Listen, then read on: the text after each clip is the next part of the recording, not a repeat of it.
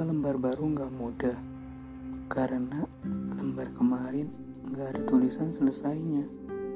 Di lembar baru pun saya harus menuliskan apa. Dia hadir dengan segala cerita kehidupannya, mengisi lembar demi lembar dalam isi binder saya. Padahal saya pun bingung.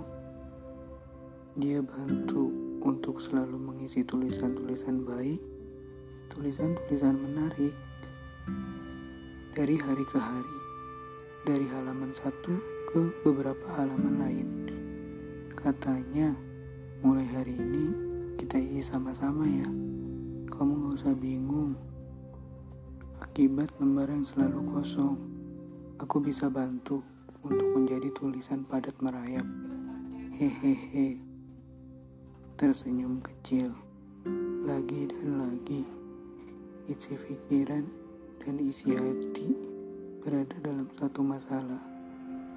Ini permasalahan atau suatu kebetulan, pikirku. Tidak, ini bukan kebetulan. Ini perasaan yang lebih penting dari rasa sakit yang pernah dialami. Terima kasih telah hadir. Terima kasih selalu ada. Aku mohon jangan kembali patah untuk mengulang rasa sakit berikutnya.